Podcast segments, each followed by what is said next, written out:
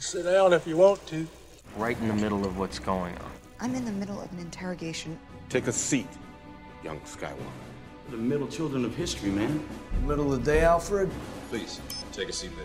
Right now, I'm in the middle of nowhere. Stop the middle, it's a base hit! Meeting in the middle. Slight, slight. They fought for the freedom of Middle. Middle. Middle. The middle of the middle of a middle. The middle of a war! Freaking ridiculous! Why don't we have a seat? Talk it over. No! Not the middle seat! Now, folks, I know when it comes to the Middle Seats podcast, the best seat in the house for all things movies and entertainment, I say every week you gotta catch them all, but I really, really mean it this time because this is the best episode of the Middle Seats podcast, the best seat in the house for all things movies and entertainment. As I mentioned before, I'm the Ash Ketchum for your ears, Andrew Auger. Let's meet my pokey friends. He's as cuddly as a Squirtle, Jigglypuff, and Snorlax combined, Mr. Nate Lungarini. How's it going, everybody? Good to be with you. I'm feeling it. I got my Pokedex ready, all my badges polished up. Let's do it. This is Nate's Christmas right here. Just a touch. I'm very much anticipating what Andrew's next line is. He carries all the disappointment and sadness of a kid whose favorite TV show is Digimon, Mr. Jake Hensler. Wow, bravo. I was looking for a Pokemon comparison. I thought you might have to text Nate, what Pokemon should I give Jake? You're no Magikarp, Jake.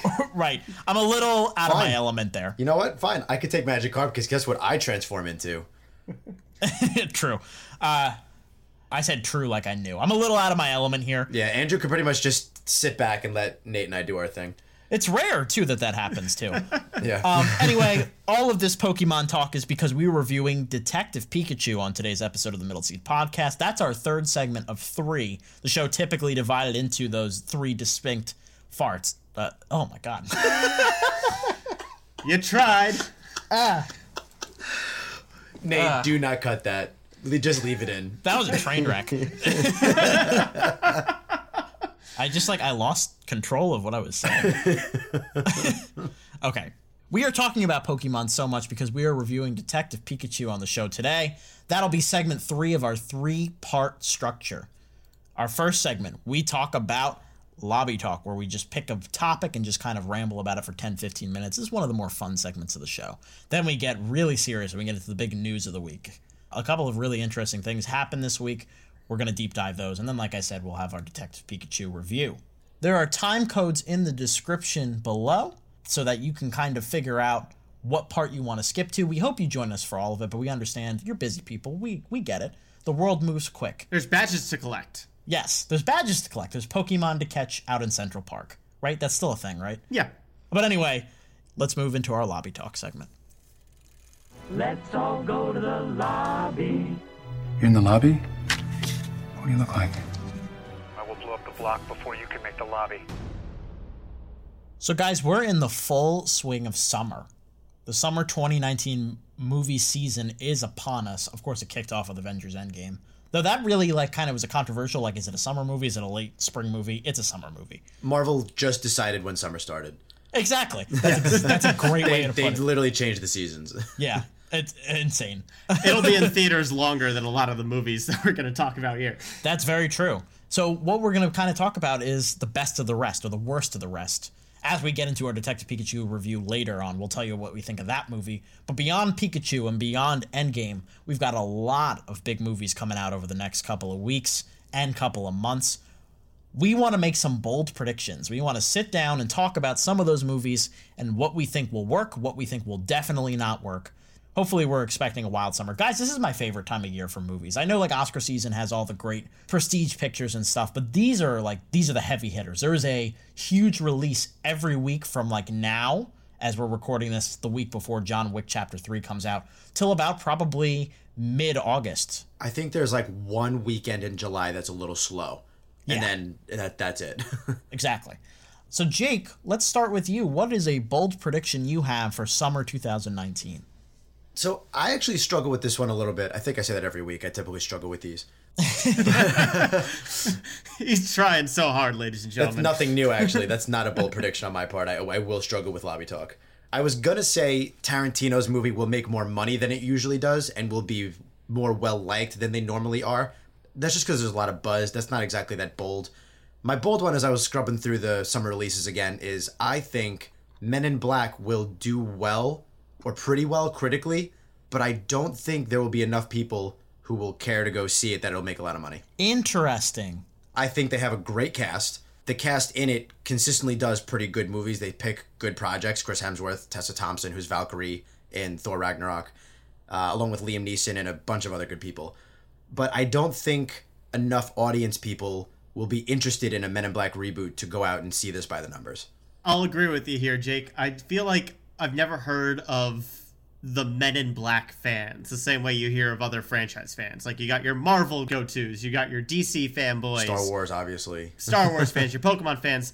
Men in Black is a franchise that I think has just come up so sporadically over the years. Yeah. And always fluctuates in terms of quality that I don't think there's a long term fan base for it. Yeah, so you got five years between the first one and the second one.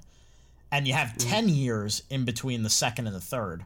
And now you've got, it's like seven now in between this reboot and the third one. Right. And like the problem too, Nate, to kind of piggyback off of what you were saying, is that not only have they been sporadic, but the sequels don't really have a great reputation. Like three is said to be a lot better than two, which which I agree with, mm-hmm. but none of them match the charms of one.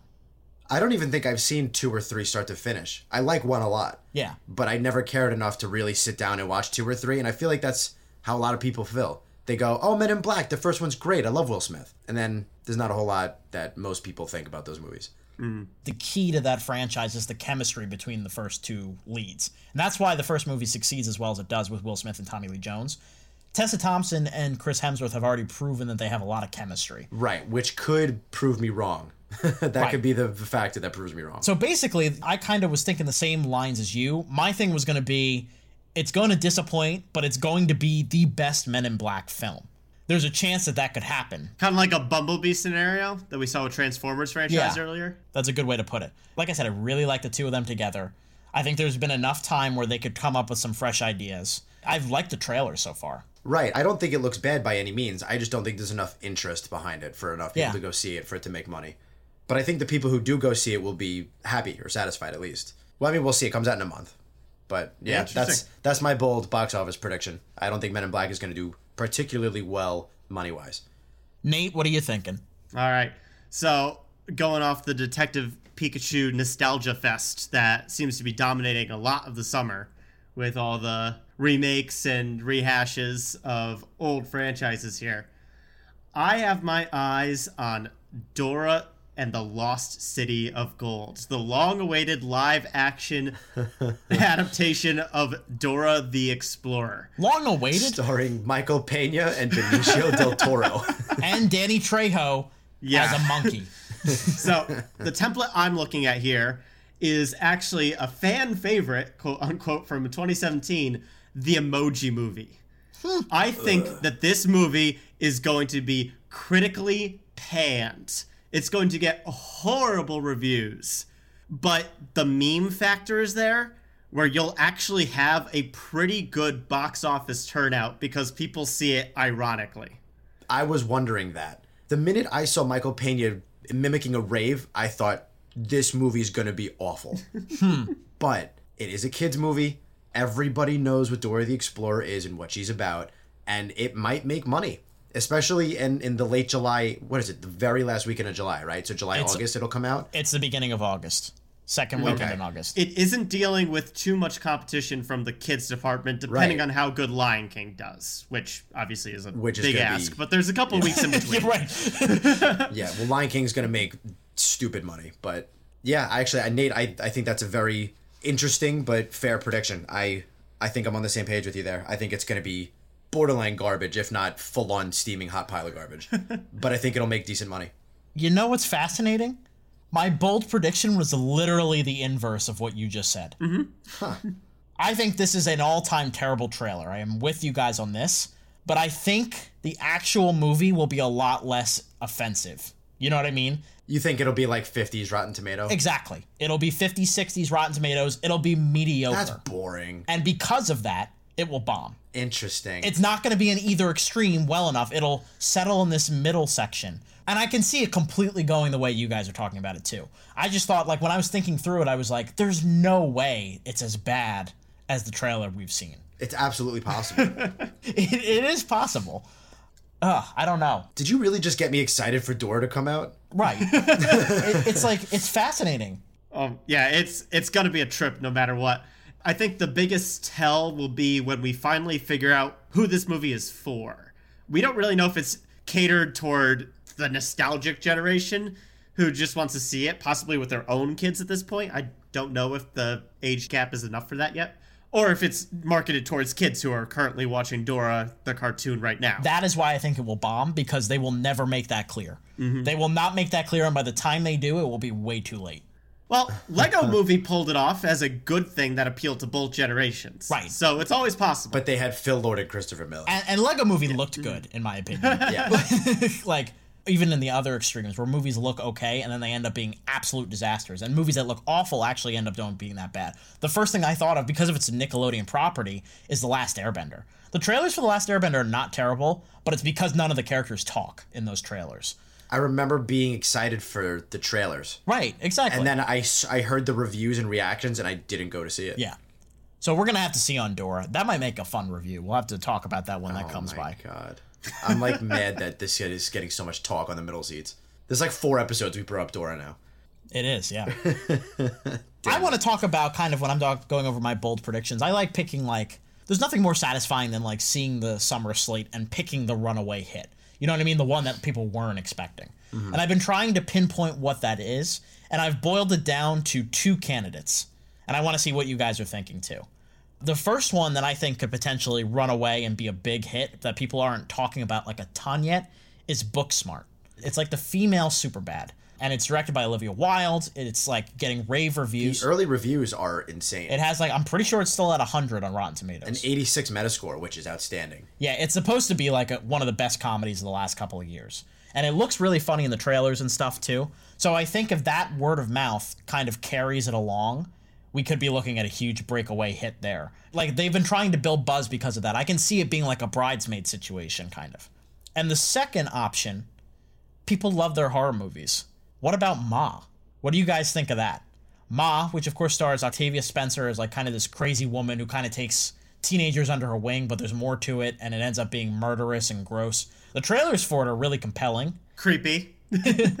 Octavia Spencer is a really compelling actress to be in a lead role like this. And I'm getting a lot of Get Out vibes too. I think that's going to be a big word of mouth thing. Like, I don't think it'll have a big opening weekend, but if reviews are good and general audience members are good, it will have legs and people will go see it. Yeah.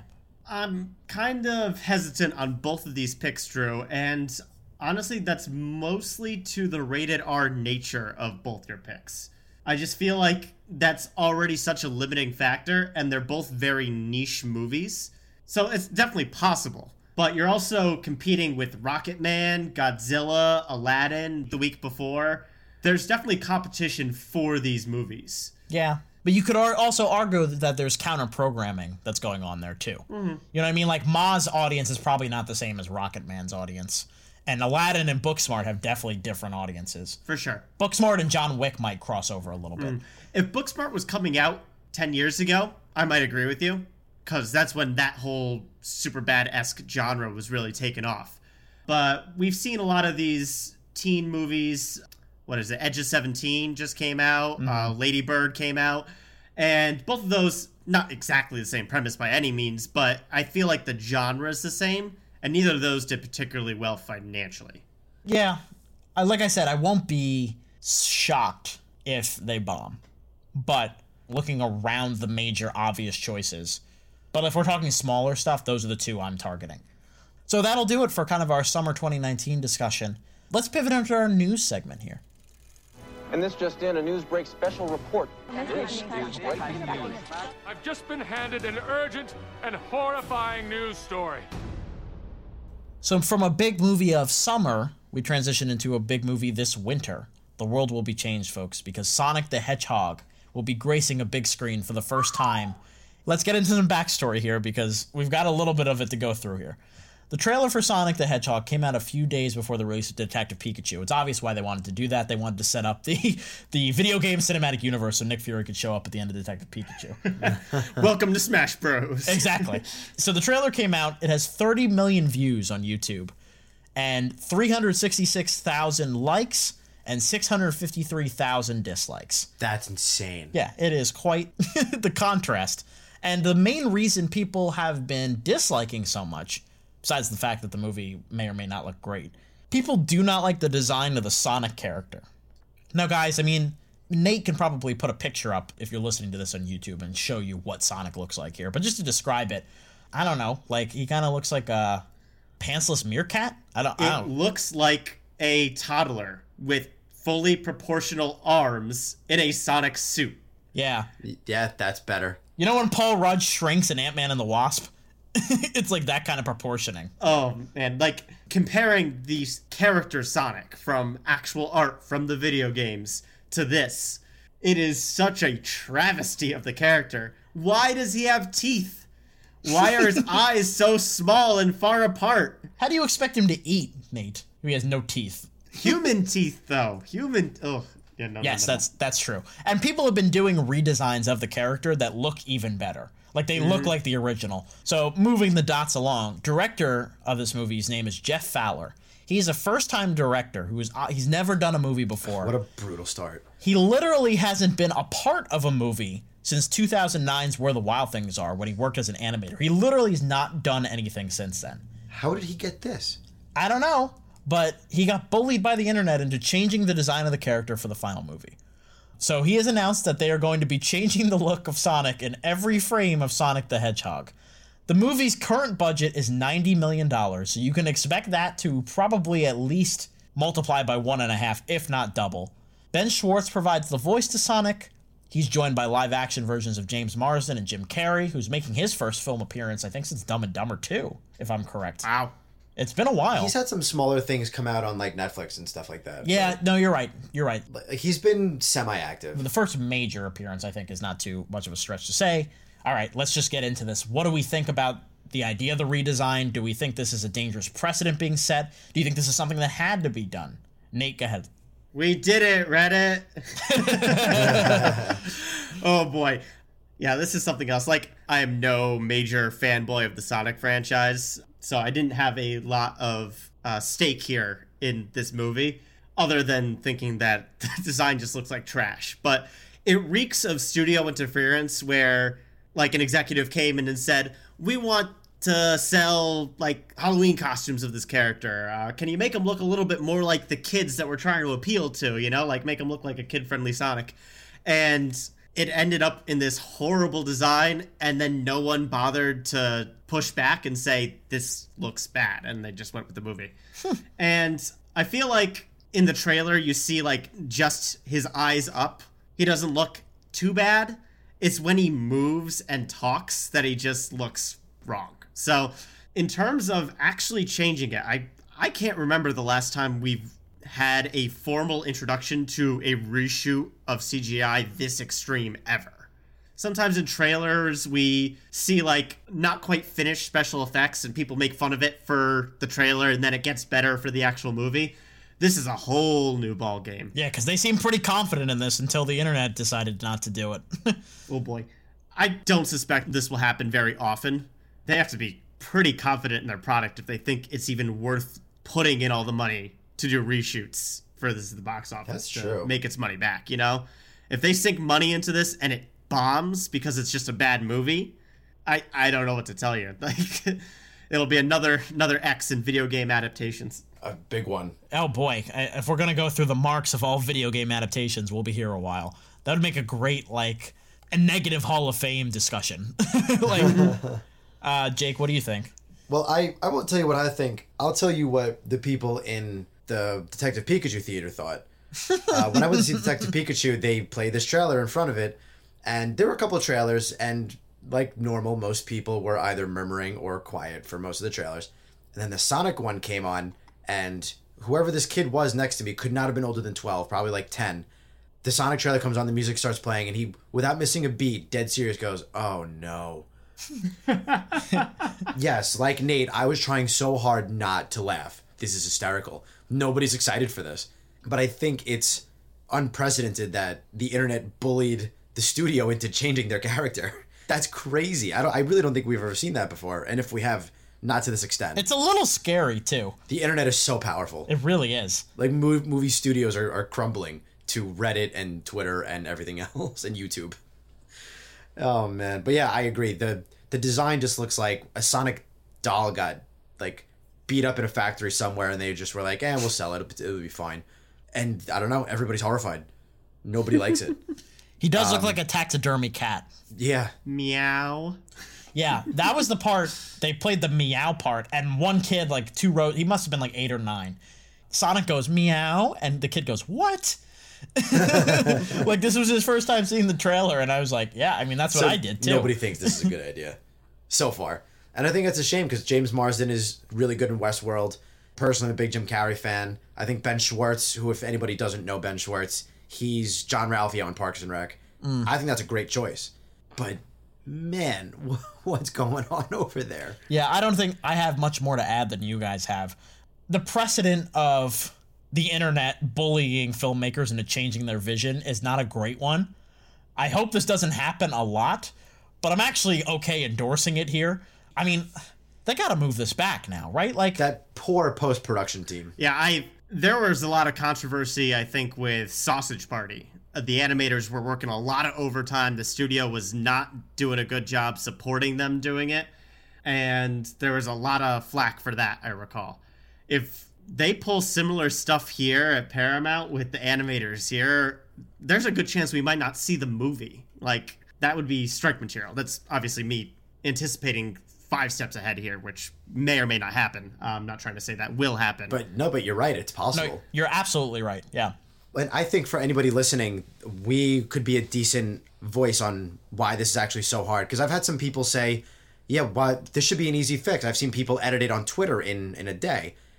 Yes, the design can be changed in a day, but they have to implement it to every frame of every shot of every scene. They have to change his mouth, how he moves, like, and they have to finish the movie. Right. They have a lot to do. Mm-hmm. And there's a chance they got to redo some scenes entirely or cut out some scenes entirely if the actors are looking at a different spot of the frame than where the new Sonic's head is. You know, little things like that Yeah. look awful if you don't fix them. I don't think a lot of people understand how difficult this is going to be for these mm. post production people. Even just rendering these frames, once you finally create the character, can take days for a computer, like high end, strong computer, to do. Like, this is a lot of taxing, time consuming work.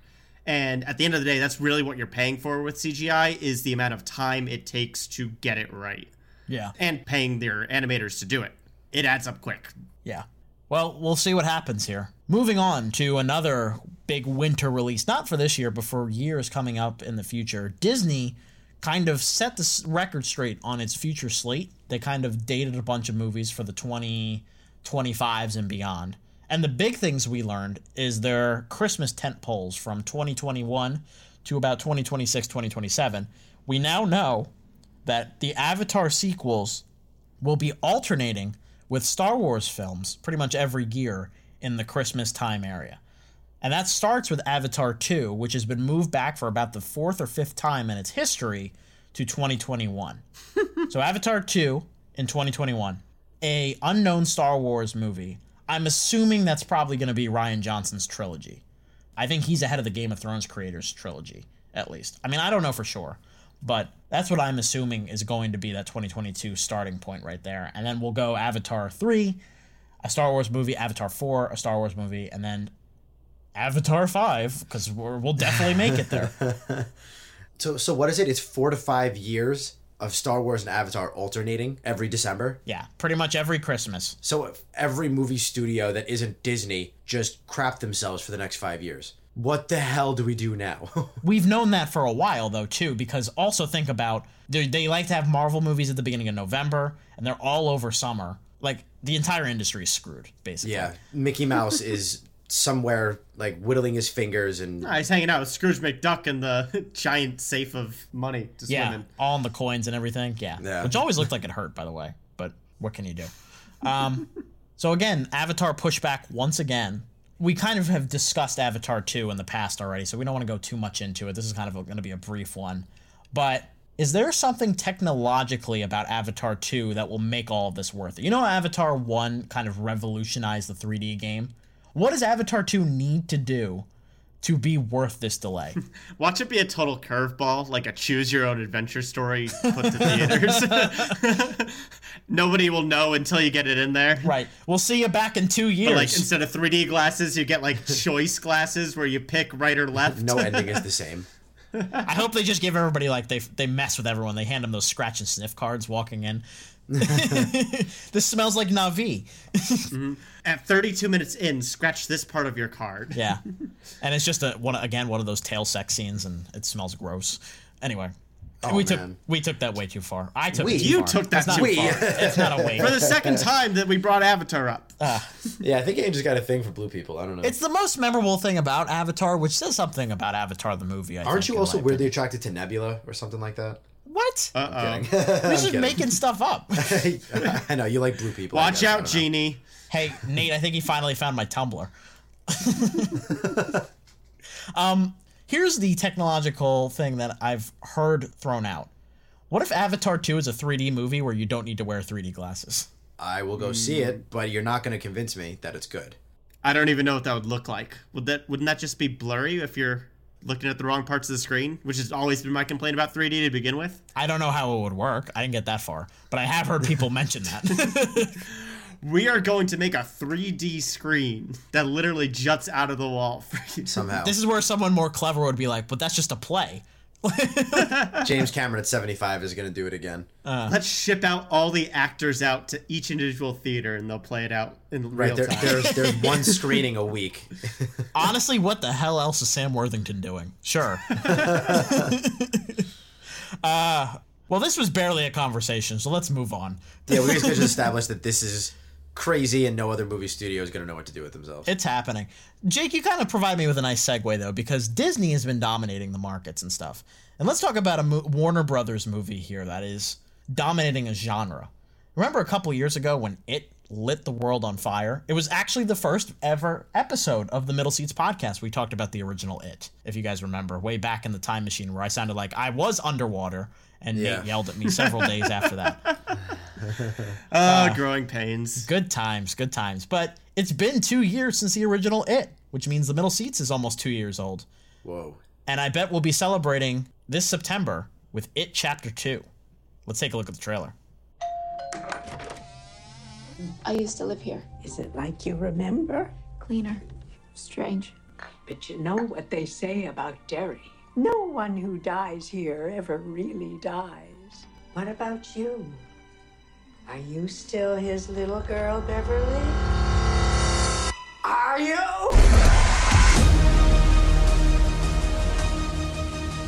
This meeting of the Losers Club has officially begun.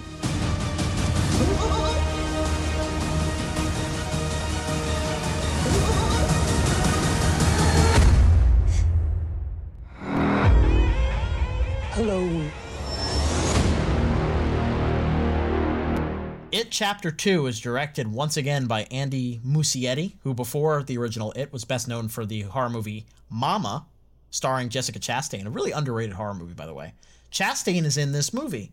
Um, she plays the older version of Beverly. We've got a brand new adult cast playing the older version of the Losers Club. James McAvoy, Bill Hader, two of the other actors that are embodying some of the big characters of the rest of the Losers Club. Of course, Bill Skarsgård is returning as Pennywise, and then the kids from the original cast are going to be returning in some kind of flashback form. The film will be released on that first weekend of September, right in the same window as when that original It movie came out. So let's go to Jake to start this off here. I mean, we'll get to our resident scaredy cat in a minute. Thank you. I actually I thought the trailer was really really cool and really interesting. Most I like three quarters of it is like one long extended scene, but it's it's effective. It's it's intense. It's creepy. As the trailer goes, it builds like a story and tension and like character work, and it's really interesting for a trailer to do that, and it's certainly gripping. I liked it. I liked the trailer a lot, and I liked the first It quite a bit too. So if there was any doubt that anyone would go see this, I think it's settled. Everybody's gonna go see this. All right, Nate. You're gonna have to watch this trailer to edit it several times, so hopefully you're over it by now. No. in in terms of trailer structure, I do kind of dig the the single scene approach that they do here. Uh, it's not something that I think every movie should do because then we're just going to be constantly in theaters rewatching a scene that we've already seen. So uh, this isn't something that I want to see a trend of, but I think it really works here because we already know what it is from the last movie. So we don't need just like those jump scares again as a trailer. We can actually get the atmosphere and dread coming back to Derry. Really effective trailer. And I know we've talked about casting decisions on the show a couple months back, but actually seeing all these actors and actresses on the screen just reminded me how darn good this cast looks. Yeah. Like this is a Yeah. quality, quality uh, collection here. I wouldn't have expected this out of a horror movie if you had pitched this to me two years ago. And so many critically acclaimed horror movies have come out that we're going to be seeing more A-listers come down to stuff like this. Which hell yes, because one, I've been I've been waiting for this era to come. I love when horror movies are great. Two, I can't wait to review them with you, Nate. Yeah, they become harder and harder to avoid. Yeah, I know, I love it. Actually, I have a I have a question for you guys before Andrew gives his thoughts. What is it about old women that horror movies make so scary? Kind of like laughing children. I, I mean, you could take their clothes off like this did. That didn't. No, hurt. not like Get your not- mind out of the gutter, Drew. What the hell did you I- watch before this? That's the first thing that came up to me. I don't know. like like there's something creepy about the old woman in the trailer. We know it's Pennywise, obviously, but there's something creepy about her. There's something creepy about children. it's taking the the semblance of innocence that you get, like old granny cooking cookies and making tea, little kids just playing on playscapes or whatever it is, and then twisting around into something that terrifies you. Yeah, it's an effective thing. Right. It's such a classic formula. Absolutely. Um, let's not forget how big of a huge hit the original It was. I'm looking here and I almost forgot how much money it made. It's crazy money. $700 million worldwide is absurd for a horror movie. It is the Yeah. number 62 domestic film of all time. It is 112 all time worldwide. It made more money than Thor Ragnarok, I think. Yeah, it made more. It did. Wow. Yeah, which is crazy. The thing that's I think is really that I love about certain trailers, especially teaser trailers, is imagine just going to the theater and you get a trailer and you have no context of what it is. And you're like, wow, what is this? And the movie, it builds and builds. If you weren't clicking on a trailer called It Chapter 2, you wouldn't know this was the original It for sure until they show that picture of the Pennywise on the wall. That's what a really good teaser trailer does. It grabs your attention and then it makes you realize like, oh no, not again. It's you get this like sense of dread. I mean, this the trailer's creepy before that, but you don't attach it to the property until you get there.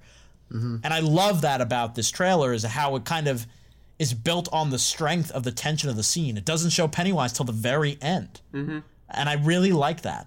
This scene, I, I would assume, is probably coming in the first act of the movie. I'm assuming it's pretty early on. Yeah, I would imagine it's establishing the characters kind of thing. Who they are, where they've been. Yeah, exactly. And I think as far as that goes, in reintroducing us to this world, this is a really exciting, well executed trailer. Yeah. James McAvoy, I feel like, can act in pretty much any movie and be good. Um, but I'm curious to see him in this. Jessica Chastain is kind of the same. But really, Bill Hader, this is outside of his element a little bit. But I think he's great casting for who he's going to play. See, if you watched Barry, that wouldn't be true because he is like phenomenal and like a part drama, and he's not going to lose all of the comedy. Like he's playing the the adult version of Finn Wolfhard's character, who is the most comedic out of all of the the kids. Right. So he's not losing that element completely. But yes, him doing horror is definitely a step outside of his element for sure. Mm-hmm. And I really love that we're retaining the kids too. I think that's important. Yeah, I think that's important for even the financial part of this. I feel like the reason it blew up as much as it did because everyone was still on that Stranger Things high. Yeah. And just seeing kids deal with terrifying situations is just resonating with people in a way that I don't think it would have been successful 10 years ago or even 10 years in the future if that fad goes away. So it came out at just the right time to capitalize on that. And I think it's going to be important that they retain the the kids in some degree to keep that momentum going. I completely agree. I think we all agree this is a fantastic teaser. It chapter 2 September 6, 2019. Should be very exciting. That will do it for our news segment of the show. Let's move into our main review of Detective Pikachu. So you're a talking Pikachu with no memories who's addicted to caffeine. I could stop whenever I want. These are just choices. Another round. Black as night. Thank you, sweetie. You can talk to humans. I can talk to Pokemon.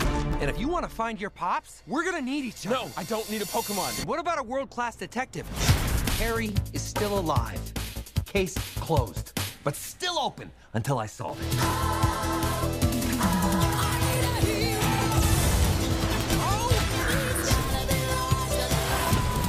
Now, obviously, I've dealt with this putz before. That's a twist. That's very twisty. That was the trailer for Detective Pikachu, the first ever live action Pokemon movie. They've made 22 animated films over the last like two decades, but this $150 million production is the first ever live action iteration of the little creatures that you got to catch all of them for. Obviously, I'm, I don't sound like the biggest fan. Oh, Lord. Yeah, he called them creatures. I didn't know what to say. he acts like he just saw a possum crawl out from his garbage or something. What are they? They're like pocket monsters, right? That's what you would call them or something? That's the full name, yes. What? Is that what Pokemon stands for? Wait a minute. Pokemon stands for pocket monsters. Oh, I had no idea. I just thought it was a cute name. Oh, no. As you guys can see, I'm going to need a little help this time. I can tell you what the movie's about. Let's get into let's get into that. Uh, Oh, Detective man. Pikachu is directed by Rob Letterman, who's kind of a kids movie vet. He's done Monsters vs. Aliens. He did the Goosebumps movie with Jack Black, the first one. He did Gulliver's Travels with Jack Black, which I almost threw up a little in my mouth talking about that one. But let's get into obviously Detective Pikachu. Pikachu is the lead character. Ryan Reynolds, of all people, provides the voice to the Pikachu character. He's a Pokemon with amnesia. He lives in Rhyme City, which is like kind of a Zootopia esque society where Pokemons and humans live side by side. Pokemon. It's not Pokemons. There's no S. It's already plural. Oh my god. Man, it's like Barkhad Abdi over here in Captain Phillips.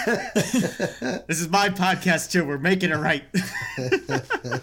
Pikachu is the partner of Tim Goodman's father, Harry, who has disappeared. Tim, played by Justice Smith, last seen screaming his head off in Jurassic World Fallen Kingdom. Him and Pikachu form a partnership. They're trying to find his father and crack the case of what's going on behind the scene in Rhyme City, and then they meet a lot of colorful Pokemon and characters along the way. I'm done. I don't want to talk about this anymore. Nate, what did you think of Detective Pikachu? He's so afraid. Oh, man. Uh, this is going to be a fun one. All right. We, we've talked about it briefly when we originally talked about the trailer.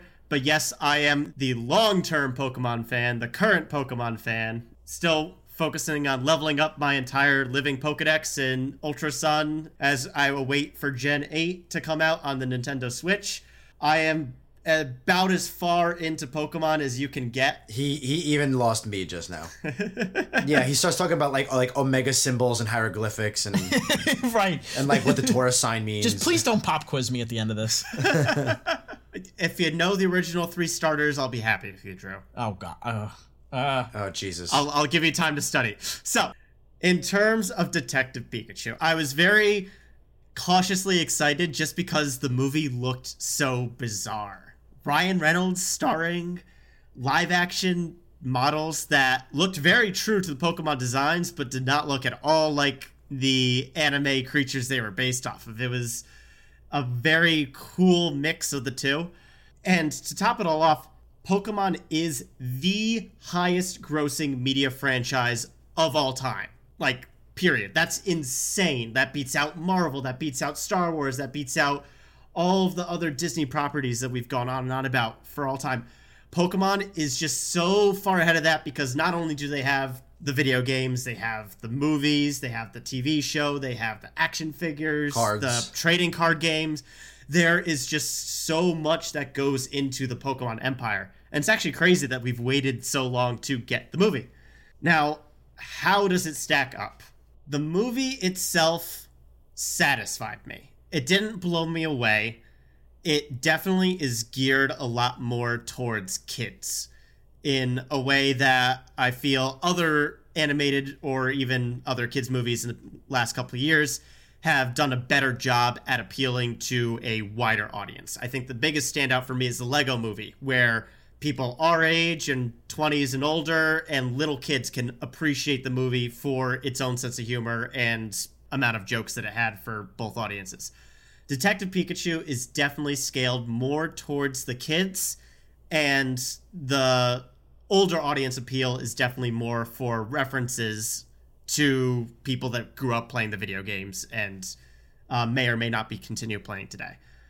Um, so we'll get into more detail as we go forward, but I was hoping that it would appeal a little bit more to a broader, older audience, and it didn't quite get there. The story was kind of weak, the human characters are kind of weak, but Ryan Reynolds absolutely slayed this movie. He was perfect. We get a lot of him. They definitely do not shortchange us on the amount of Pikachu time that we get, but I could have had more. He was so much fun. Oh, I I expected that Jake and I would just get to give ratings and go home. uh, Jake, you were to a, like a more minor extent a pretty big Pokemon fan. Yeah, I was huge into Pokemon through elementary school. I think I pretty much grew out of it around fifth, sixth grade, like once middle school hit. But I did play the original Pokemon Yellow on Game Boy. I played the Fire Red and Leaf Green. I, I have all kinds of cards and action figures. I was huge into Pokemon for my like young, immediate pre-puberty childhood. That being said, so the movie, we had the three of us had a teacher at Marist, and I'm gonna quote him. It was a hesitant good, as he would say, good. of all people, well, on Detective Pikachu. well, because I think about it, I feel like that's a perfect way to say something's good without being like excited about it. You know what I no, mean? No, you're right. No, I know. It's a hesitant good. Mm-hmm. Like Nate said, it's absolutely more geared towards kids. You know, anybody older than a relatively younger kid, like anybody in their teenager years or older, is going to be going more for the probably nostalgia factor like ah yes they threw in charizard or you know getting excited about the references and the other characters that they have in there and stuff like that but as an overall movie pretty good it's fine it's structured decently it's never boring it's entertaining throughout it's relatively interesting it gives a good effort to put a little like twisting in there here and there like keep you interested in the mystery the murder mystery whatever uh, it's not bad by any means but it's certainly not anything great either because uh, I'm, I'm pretty much going to echo nate Ryan Reynolds did this movie a big favor. He was very good, very funny, very entertaining. Most of the laughs come from him or something he's saying or something Pikachu is doing with his voice in mind. And those are often the highlights. It's still not a bad movie. Like I wouldn't like if you like Pokemon, I would definitely go see it. Or, you know, if you got nothing else to watch, just not a bad movie. But lowering my lowered my expectations and I don't know, just a decent ride, but nothing crazy. Okay, if it wasn't obvious yet, I'm the least Pokemon guy out of all of us. My mother insists that I was actually a pretty big Pokemon fan. I, I don't know where this time went, or I don't know what kid she was watching, but I don't remember that. Um, I guess I have a decent amount of the cards and stuff, but I always remember myself being more into. I'm not trying to trigger anybody on the mic, but I was always more of a Yu-Gi-Oh guy. Blasphemy! Blasphemy! I know. no, I, I, dabbled in both. I had a Yu-Gi-Oh phase. I was bigger in Pokemon, but I had a Yu-Gi-Oh phase for sure. I was all about that Exodia life, son. That's all I gotta say. Nate, do you even know what that means? Yes. You get all five pieces of them. He comes together. I'm cultured. Still like yeah. it. okay. I guess part of me kind of assumed that Pokemon didn't die, but kind of just like faded away a while ago. And then I met Nate. Oh, so naive. But uh, I know. And then I met Nate, and I was like, oh no, this is very much still a thing. And then Pokemon Go came out, and it was everywhere.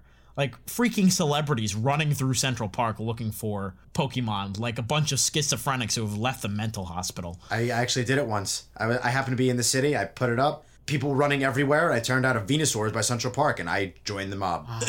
and I think that I caused me to kind of reassess. Okay, what is so popular about this? And I think it's just the unique creations of the Pokemon in general.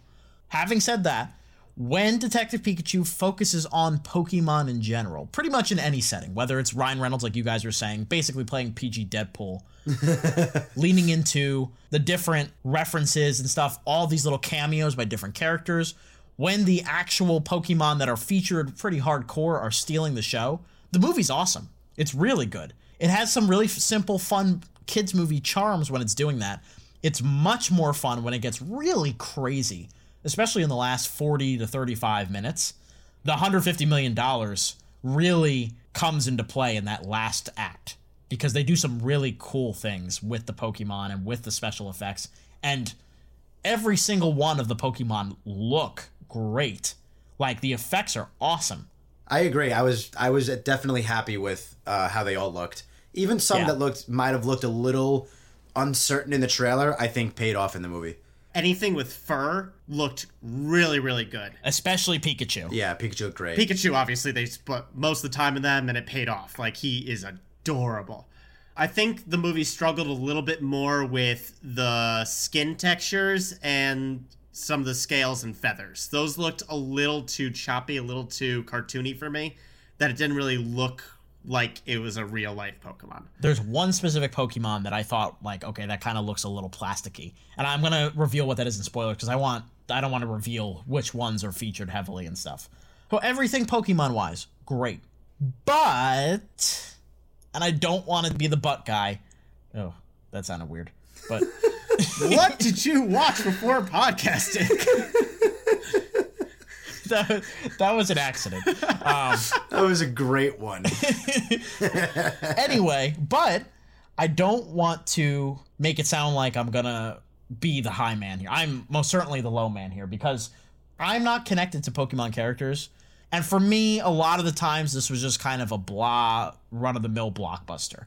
Uh, and a lot of that has to do with the story and the human characters, which we've already touched on. I never once found the central mystery even close to interesting. I found it predictable pretty much all the way through. They don't even make Pikachu and Tim work hard for these clues. Like they're moving from piece to pieces based on like ridiculous plot contrivances or technology that like this movie's Yeah. introducing just to get the story to move Ab- along. absolutely. Mm. Exposition Central. Oh yeah, absolutely. So the actual mystery never ever interesting to me. All of the human characters garbage in my opinion, especially Tim. He's just kind of bland and naggy for most of the movie. And I like Justice Smith as an actor, but this is two straight movies now where he's been cast like that. I really hope they don't keep doing this to him because he's really good in the show called The Get Down, which one of our friends worked on, by the way. Um, but he's really good on that Netflix show, and he just has not gotten a role that hits that kind of level. So basically, the first two thirds of this movie just really was not working that much for me, except in sporadic beats. And then eventually it won me back. So my rating will be more reflective of it winning me back. But overall, I was kind of meh on it, which I didn't want to be. I think it's okay that you feel that way because I feel like we're all in similar boats here. I don't think you need to worry about any of us smiting you with a Charizard. Or Yeah. anything. Yeah. um, yeah, I, wa- I do want to talk about Tim, and it kind of gets to my overall gripe with the movie as a whole. It kind of just comes to what Pokemon is all about. Tim is kind of a whiny guy who doesn't want to be involved with Pokemon whatsoever, and his arc is growing with Detective Pikachu and coming to accept Pokemon as they try to solve this mystery it just seems so counter to what makes Pokemon as a franchise so exciting. And that's finding creatures and catching Pokemon and exploring the world of whatever region the game or story is based in. And if your main character isn't excited about exploring the world of Pokemon, your character's in the wrong movie. And I was really frustrated by Tim with that. I think video game movies in general struggle with, or just movie adaptations in general, because a lot of what makes video games so appealing is being able to explore the world at your own pace. You can blow through the story, or you can do side quests, or you can you can find whatever appeals to you in the game. But a movie has to have a story, and especially with Pokemon, which is so much self independent exploration, for this movie to not really feature a lot of catching and battling and exploring was kind of a shame, I think. Uh, missed opportunity. Yeah, I think that kind of goes to my next point, which I, I mentioned my two big criticisms. This is more of just a, a little bit of a bummer that it was a missed opportunity to me. But I really felt like the actual environment of Rhyme City was underdeveloped. And by that, I kind of mean it's not really clear to me how this city works. Like in some cases, Pokemon appear to be pets, and then in other cases, they seem to be self independent beings. Yeah, they really gloss over that. I referenced earlier Zootopia, and kind of how good of a job that movie does at setting up the economics and the social structure of the city. I just wish they were more clear about how this city worked because the villain's plan eventually is really important to understanding how Rhyme City works. And Yeah. yeah. But like they never for me even nailed close to that. They live, you know, like, like codependent, like together, but not like one owns the other. But then some kind of do. I was like, if they're just gonna keep going, And, okay. But I was very curious, and actually, that part got me excited when they went to this city and there was just Pokemon walking around. I was like, please spend time here, please. Yeah. I really want them to show this and allow us to experience this. This is what the fans are looking for, and we got we got a fair enough amount. And I agree with what you mm-hmm. said way earlier. Whenever they focus on something specifically Pokemon based, the movie's fun. The movie's good and the movie's fun. So I think that works for them. But as far as Rhyme City goes, I was like, please establish more, show us more Pokemon. The movie's like an hour 45. I'll take the hour 55 if it's 10 minutes exploring and explaining Rhyme City. Exactly. Yeah, and I think like the the thing is for me, I would never ever say that I like outright dislike this movie, but I will say that it frustrated me because there is there is potential here that I feel like is being left by the wayside a lot, Mhm. and that goes back to Nate talking about how it's meant for kids more. than Right, exactly. Very much geared for quids. It's it's not trying to be anything complicated. Yeah. So that'll that's a good segue into Nate's rating here, and we'll get into our ratings and then move into our spoiler section. If you're just joining us for the first time, we've got our different ratings across the board based on the seat scale. If we think a movie is great, it has no flaws whatsoever, we give it a royal throne. If it's a movie with minor flaws but is mostly great overall, we give it a plus recliner. If it's a movie with some pretty glaring flaws but it's pretty enjoyable overall, we give it a wooden seat if it's a movie that's kind of the inverse of that, where it has a lot of flaws, but it's got a couple of good things peppered in there, we give it a damp lawn chair. And then if it's a movie with no redeemable qualities whatsoever, we give it a sleazy outhouse. And if we think it is worth seeing in a theater, either with an audience or on a big screen, we give it a bag of popcorn moniker. So, Nate, let's start with you. Alrighty. The one thing I just do want to add is that the people that made this movie definitely cared about Pokemon. They litter this movie with tons of references. Like they they talk about berries, they talk about battles. Um, one of my favorite quotes from Pikachu is that he praises Arceus instead of praising God because that's the God Pokemon.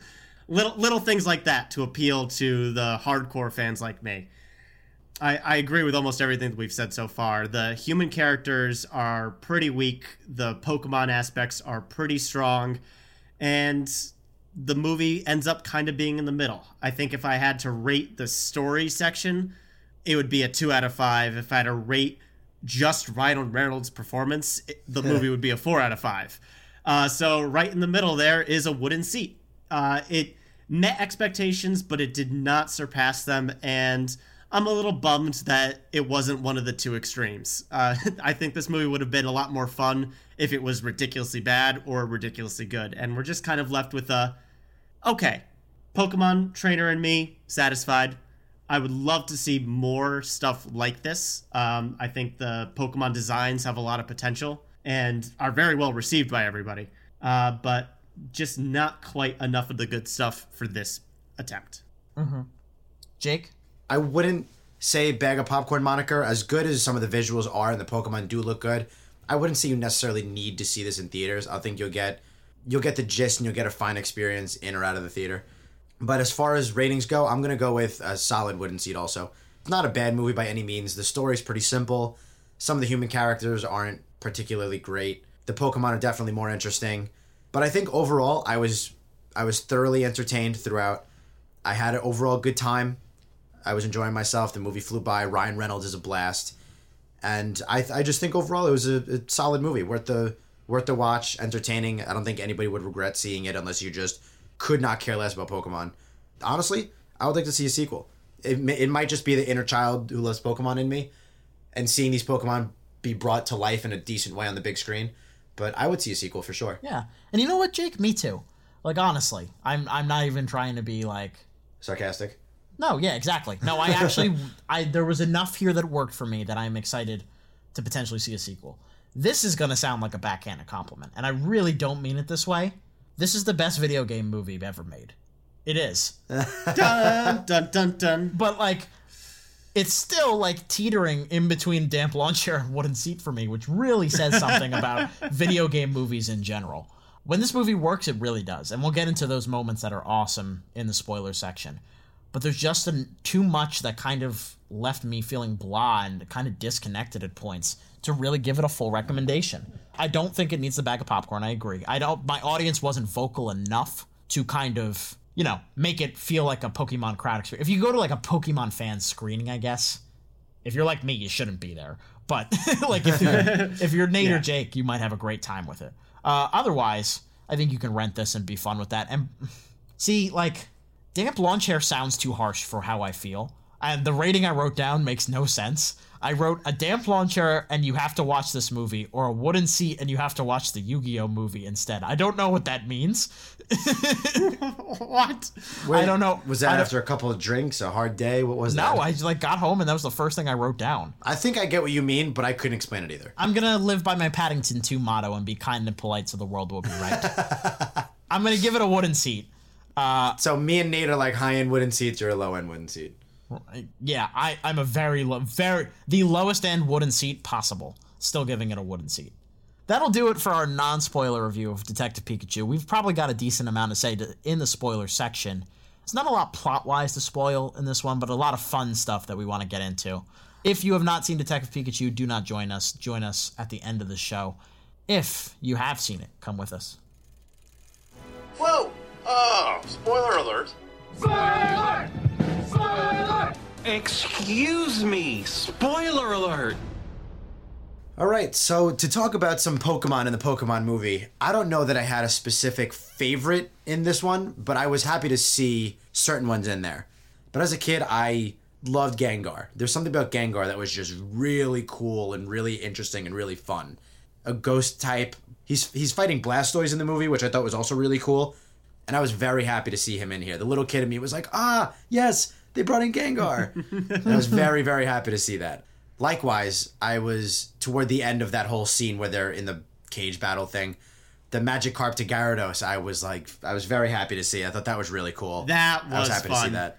Magikarp to yeah, the fish to the giant sea serpent. Oh thing, yes, Drew. that was cool. Yeah.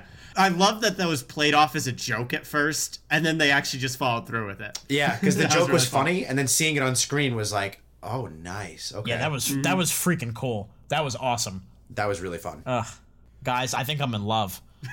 I, I think spiritually, I'm a Psyduck. I knew you were gonna go there. I feel like a born again Christian, but about Psyducks. Massage my feet or I'll He's explode. yeah, literally, he's literally an ato- he's a walking atomic bomb. He's like Doctor Manhattan from Watchmen, only a duck. Oh, he's fun. Yeah, my favorite scene in the entire movie is when he out of the Greninjas, takes them, wipes them off the map just by like freaking out. like, ah, that was cool. Yeah, that was a lot of fun. That was a lot of fun. We brought up Pikachu before. Even taking out the Ryan Reynolds part, he's just animated so well. yeah, yeah, yeah. He looks like a, a real thing. Adorable as all heck. Right. He looks amazing, and his power set when they finally let him use it is awesome. Yeah. Other shoutouts Pokemon wise, the inclusion of Ditto Yo, was really Yeah. crazy. they use that character great. Yeah, that was clever. That's something that does not really appear in the games or the shows ever as a Ditto impersonating another person. But really, really cool. See, I think that was the one plot twist that I did not see coming. And looking back at how weird some of the human characters were acting earlier in the in the movie made a lot more sense because it was a Yeah. emotionless Ditto. Really, really. when well watching done. this movie, I went, good, that's the effort that I was hoping to see. Yeah. Even as a non Pokemon fan, I also know, I mean, you know everything about, you know, Charizard's awesome, and Right. they use him really well. But I mean, I love what they did with Mewtwo here, because I've always had the idea in my head that Mewtwo's kind of a villainous Pokemon, and they completely subvert that by the end of it. I thought that was a really clever thing to do there. Yeah, and if you want to be fun with it, technically this Mewtwo's canon with the original Pokemon movie and the sequels that have come out since. There was a made-to-TV movie where Mewtwo was the good guy trying to save other Pokemon, and this is totally in line with that and with the original games. He's kind of like an anti hero then. yes. Interesting. I was pleasantly surprised with the variety of Pokemon we got, and not even just the quantity of designs. I think interviews said that they made like between 60 to 80 unique Pokemon for this, which is a good chunk to animate. Yeah. And I never really felt it got stale. Uh, there was always a new Pokemon to look at in the background without completely overwhelming you.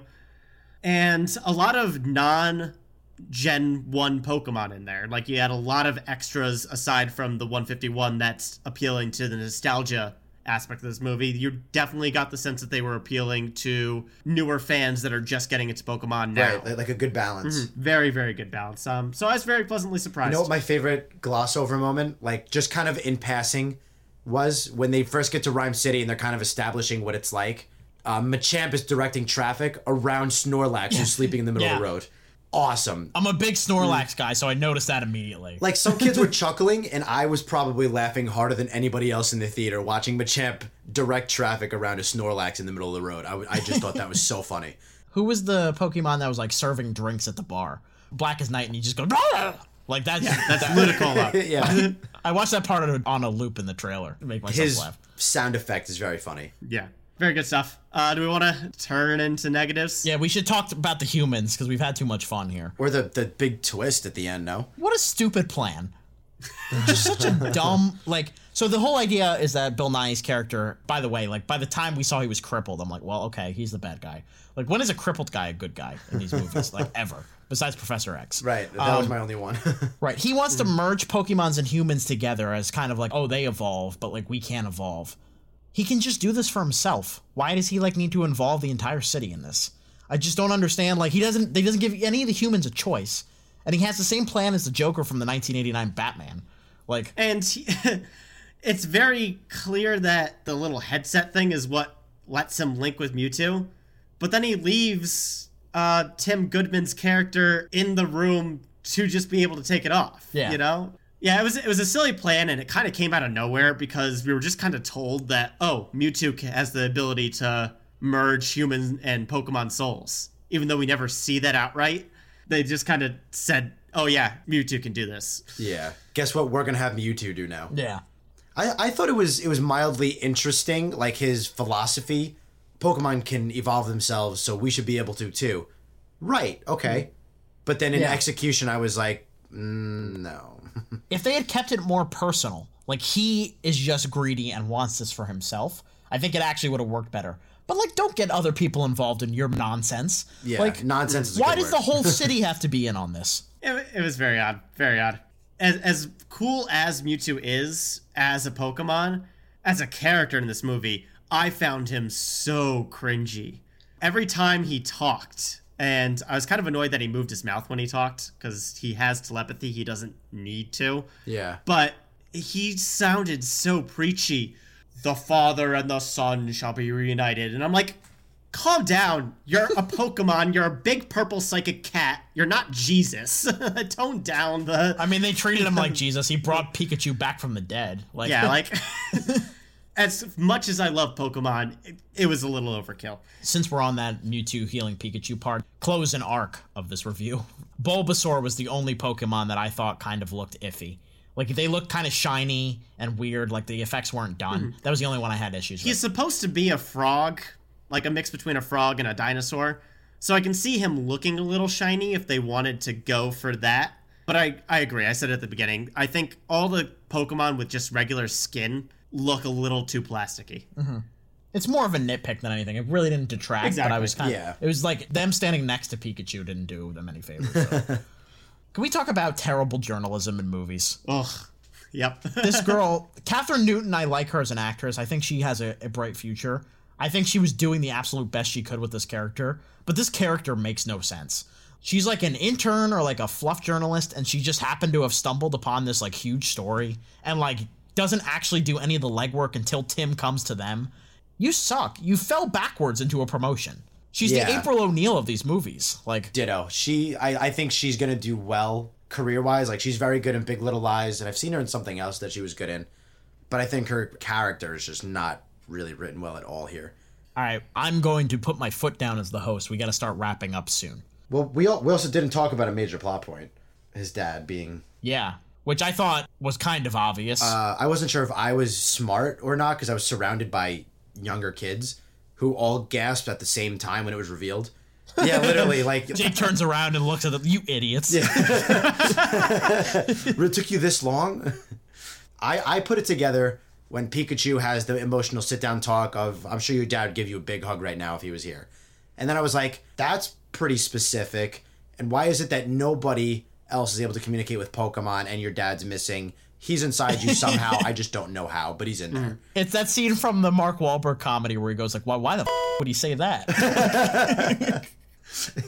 yeah, pretty much. What Ted is that? Ted? Yeah. Yeah, yeah. yeah, yeah. It's basically that. It's actually really funny reading a lot of like the Twitter and Reddit reactions to that scene because a lot of people didn't expect the dad to still be played by Ryan Reynolds after he got out of the Pikachu. I actually wasn't sure. Well, what were you expecting? Well, I wasn't sure because I was like, "Are is Ryan Reynolds strictly voiceover?" Because they're gonna have to change the dad's voice, like significantly, unless that's just how Pikachu portrays the dad's voice. Like, I really wasn't sure what to expect there. As soon as we had our second shot where the dad's face was masked, I knew it was going to be Ryan Reynolds. Mm. Fun twist, but it wasn't a particularly shocking twist. The fact that their faces kept getting like blurred and stuff. How many times did they use that like technology where it's like, oh, we can recreate the crime scene, except for all the information that's actually important. Like, yeah, very convenient when they need it. so there were two things. One, it's like, okay, this technology is just to get them from plot point to plot point. Two, there's clearly information being withheld. So Bill Nighy's the Yeah. villain. Like he is not telling them very specific things. Just it was stupid. A stupid plot device. Yeah, and we, we talked about it briefly, but again, the exposition is kind of off the charts for everything plot related. That's kind of the fun thing about a uh, mystery movie is that you can have your detectives like analyze it Sherlock Holmes style, and then you can have a flashback scene where you're like recreating the scene in your head or whatever. I don't know why they needed to focus on hologram technology as its exposition. All right, guys, let's start to get into our final thoughts here. So we're gonna pivot over to you, Jake. Last word here on Detective Pikachu. The movie's at its high when it's focusing on Pokemon, Pokemon details, Pokemon characteristics, anything Pokemon centered. The movie actually does succeed pretty well, and I wasn't sure about that going in, but it succeeds. It brings in a lot of Pokemon that people would want to see, but it definitely needed better human characters, a story that wasn't so predictable. I'm not gonna bash it too much because it was still fun. It was still entertaining. It wasn't a bad movie, and I think it's worth the watch. Truthfully, I think it was a solid movie. Mate. I was hoping for something ridiculous, and it ended up just being okay. And it's a decent start if Pokemon wants to continue a live action franchise. There's definitely the potential there.